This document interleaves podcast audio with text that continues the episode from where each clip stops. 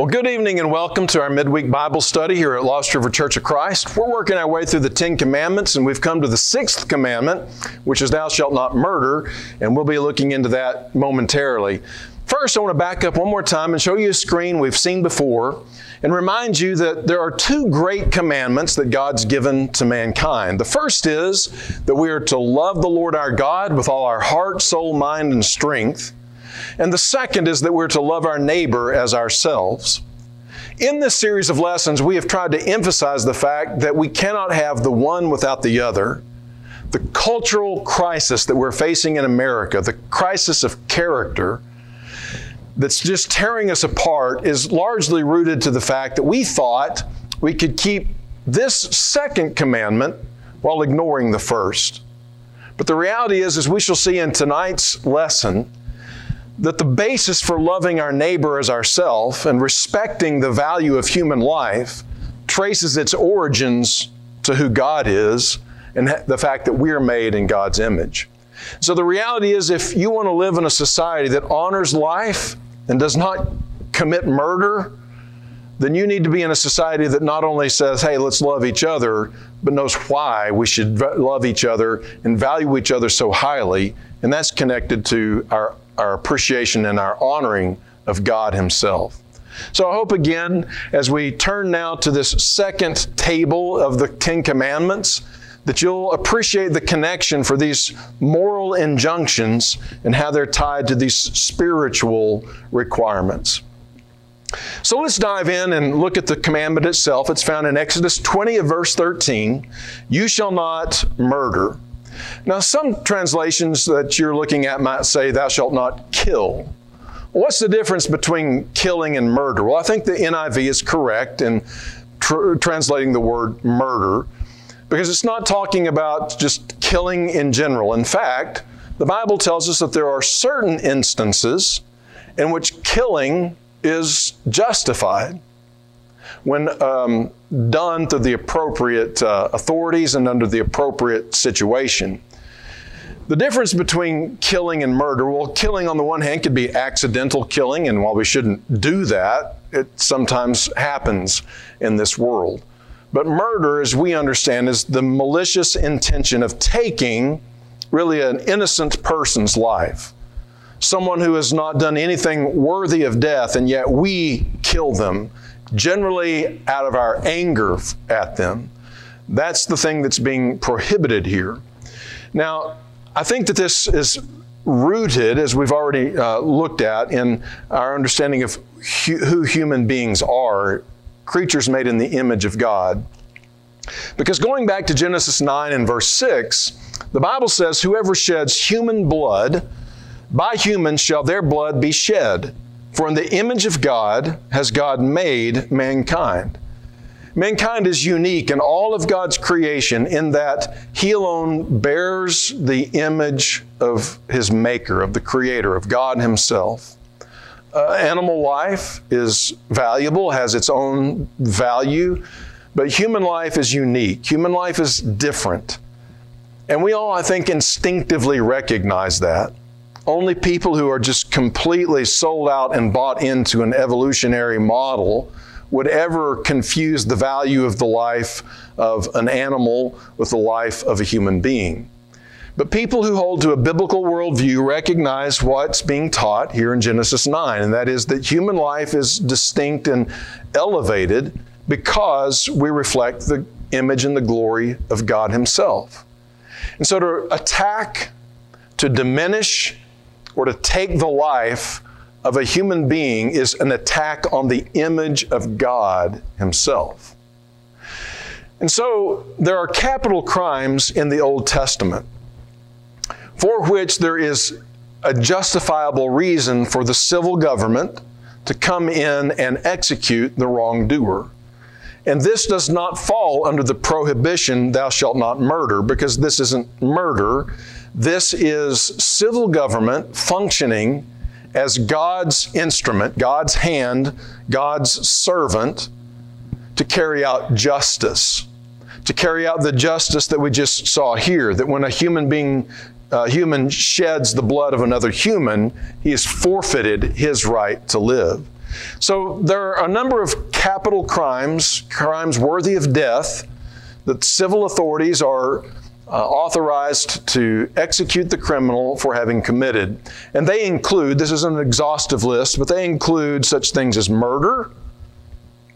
You've gone out, you've killed an innocent person, you've now forfeited your right to live, and if you are condemned by a uh, civil process, a fair and just civil process, that civil society has the right to execute you without that killing being a murder.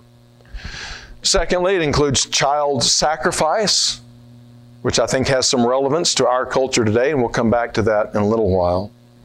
And then also bearing false witness in a capital case. By a capital case, which simply means a case in which a defendant is on trial for having been charged with doing something that, if he's found guilty, will result in his execution. And if I'm a witness testifying in a court of law against that person so that they will be found guilty, and yet I'm lying because what I'm saying that they did, they didn't really do, or what I say I saw, I didn't really see. If I do that to them to try to get them killed, executed and it's exposed, if it's found out that I was lying about what I said, then now I have forfeited my life. And the proper procedure in that case would be to execute the false witness. And then finally, human trafficking, um, slave trading, um, the buying and the selling of human beings for the purpose of benefiting myself or making a profit that's something that was uh, a capital offense in the Old Testament as well. Well, that's the Old Testament. What about the New Testament? Well, the New Testament also, I think, authorizes civil governments in certain extreme cases to execute those who have committed these kinds of crimes. In Romans, the 13th chapter, we're told that the civil government is a minister or servant of God to execute his wrath against the wrongdoer. And it says he does not bear the sword, which was a executionary sword for the beheading of the criminal in such cases as this. And so there's a distinction that we want to make between justifiable execution or killing and that which is classified here in the commandment as murder. You shall not murder. And I will also hasten to add that none of us are justified in executing the criminal out of a vigilante approach. You, you hurt me, I'm going to hurt you. You killed mine, I'm going to kill yours. All of this is to be taking place under the jurisdiction of a authorized civil uh, society and a civil uh, system justice system. So, um, wanted to give that a little bit of clarification, but I want us to see that underlying the, pr- the, pr- the principle, the commandment, thou shalt not murder, is a principle of respect for human life. That really undergirds what God is driving at here, doesn't it? God has placed an extraordinarily high value on human life, and we, as His image bearers, are to respect the value of human life. And as Christians, we know why we should respect the value of human life. Because human beings are creatures made in the image and likeness of God. That means every human life is created in the likeness and image of God. From the unborn to the very old, to all the various races that populate God's green earth, to people of all socioeconomic strata, people of all different IQs and intelligence factors and skills and abilities. Every human life to the Christian is to be regarded as valuable, as sacred because of its symbolic connection to the God whom human beings represent and symbolize. So, this is the general principle to be understood. Now, that means that we must resist anything that erodes the value that society places on human life. There's a lot to say about that in our current cultural situation. There are so many things that are eroding the value of human life, and as a result, we're seeing human life become increasingly cheap in American society today. And a couple of things that come to my mind are first things that we would associate with media. The music that is often played uh, these days speaks of, of violence toward people or toward people groups or sometimes toward women and if you have on your playlist music that includes that kind of m- music, I would, I would say to you, you need to get rid of that immediately. Music penetrates the soul and it affects the way we think and view other people. And any music that glamorizes or in any way erodes the value that we should place on human life needs to be eliminated. Movies so many movies have gratuitous violence in them. This doesn't mean that any movie that has a murder in it or any violence in it is, is something you shouldn't watch. But how is that murder? How is that violence portrayed? In too many cases, it's, it's sort of something that is there simply for entertainment value rather than to make a moral point. And if we uh, are in the habit of watching brutal movies just because we enjoy the guts and the gore, then something is broken in us and needs to be repented of. Finally, video games that just put you in the position of, of randomly taking human life without any good uh, reason is something that I think is being increasingly recognized as, as problematic. But more than just what takes place within media is what's actually taking place in our society. Two things in particular stand out abortion and euthanasia. Euthanasia is the, typically the ending of people's lives who are either elderly because we feel like they've lived their lives, there's no really purpose or value that they contribute to society anymore. They're just a drag on society, and so it would be better just to eliminate them. Or perhaps they or people even who are younger are suffering even terribly, and we decide it would just be better for them to no longer live than to suffer the way that they do. And so we euthanize them. Kind of a pleasant sounding word, but it's something that we are not authorized to do. The end of a person's life is something that is in God's hands, and we need to leave that to Him. Again, excluding justifiable cases where the civil government is executing a criminal, where God has used that civil government as His hand to bring that person's life to an end. That's not the case with euthanasia. That's us making a moral judgment that the value of their life is not worth the living anymore. Not a choice that's ours to make. But then also, and perhaps more importantly, because of the sheer volume of it, is the abortion carnage in, the, in America today. Since Roe v. Wade became legal uh, law, made abortion legal in America, over 50 million abortions have taken place. And if you want to talk about something that has racial significance, then you should look into abortion. From its racist uh, beginnings with people like Margaret Sanger, the founder of Planned Parenthood, and her racial attitudes, and the reality that Planned Parenthood's facilities are predominantly located in lower income and minority communities. We build fertility clinics in upscale neighborhoods and abortion clinics in poor and minority neighborhoods. And the fact of the matter is that abortion, regardless of what race is involved with it, what gender, and did you know more girls are aborted than boys? The reality is, we're to respect and value human life in all forms and at all points of its development and throughout its natural life. And as Christians, we need to stand against abortion. We first and foremost should, should not have one. And, and secondly, we should do all that we can to see that that, that evil is someday eradicated from American society.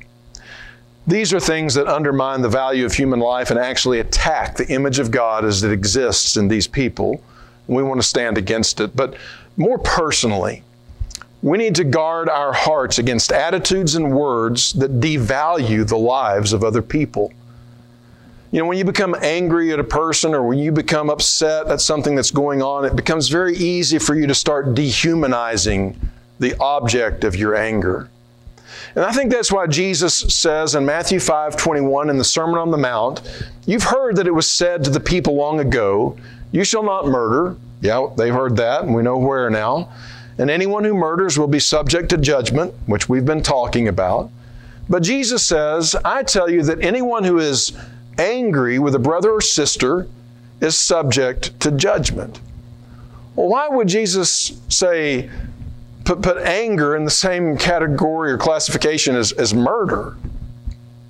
Well, I think the obvious answer to that is that the reason that you murder people is often because of the anger that you feel in your heart toward them.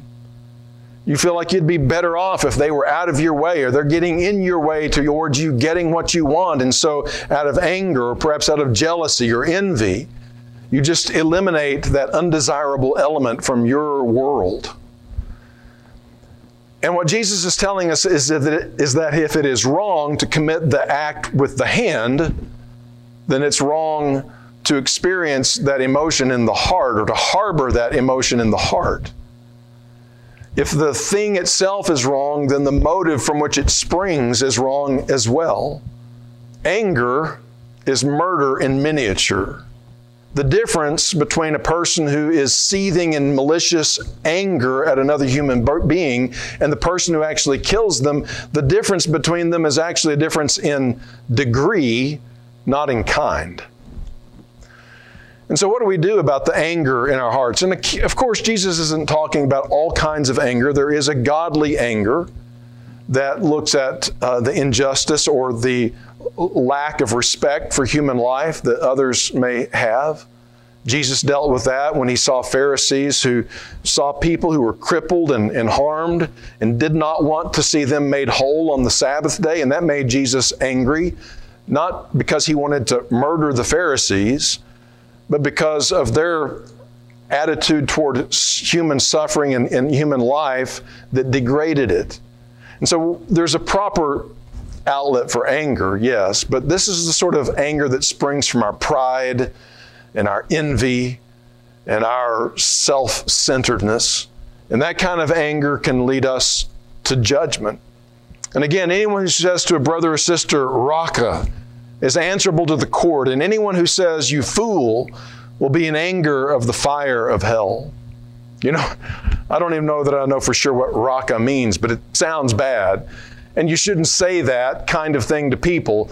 Actually, I think it has something to do with an insult to a person's intelligence, and a, to say you fool has, an, has to do with an insult to their character or their integrity in the original language. And the idea is that we're trying to dehumanize, we're trying to downgrade the object of our anger. And what we say with our words can often become the catalyst for what we do with our hands. And Jesus wants us to be pure of blood, innocent blood on our hands, but also in our mouths and in our hearts. And He teaches us to avoid this. Now, what I want to conclude with today is that uh, a couple of quotes from a book I read by Rick Atchley on the Ten Commandments that I think are so brilliant. He said, Modern man has put God to death, and now we can't stop the killing. Do you remember how at the beginning of the lesson I talked about how we really can't separate the commandment to, to, to love God and love man? And how that very first commandment we looked at was, You shall have no other gods before me. Because I'm the God who made you, and I'm the God who saved you. And so you need to sanctify me and honor me above and beyond everything else. You know, really, everything else in our life flows out of that relationship that we have with our Maker and Redeemer. And when we have Him in the proper perspective, it really kind of frames everything else in the world. And uh, if we understand from His Word that human beings are made in His image and we respect Him above all things, then we'll respect them as well. But when human beings come along and say God is dead, God is passe, God is irrelevant, we don't need God in our lives, it's just interesting how soon the killing starts. And I don't really think the killing's going to stop until we get back to putting God on the throne of our hearts and lives. And then lastly, he says, only when God counts for everything will man count for anything. Maybe up to this point in your life, you've been tempted to kind of just follow along with the naturalistic explanation for, for the world and for the existence of human beings, that we're just sort of a cosmic accident, an evolutionary process that's come from nothing and it's really going nowhere. How on earth out of that do you really devise, d- derive a system of values that, that has any root or meaning or impact in your life? It's only when, when we see God as ultimate, eternal, creator, that we have a basis upon which to put morality into practice.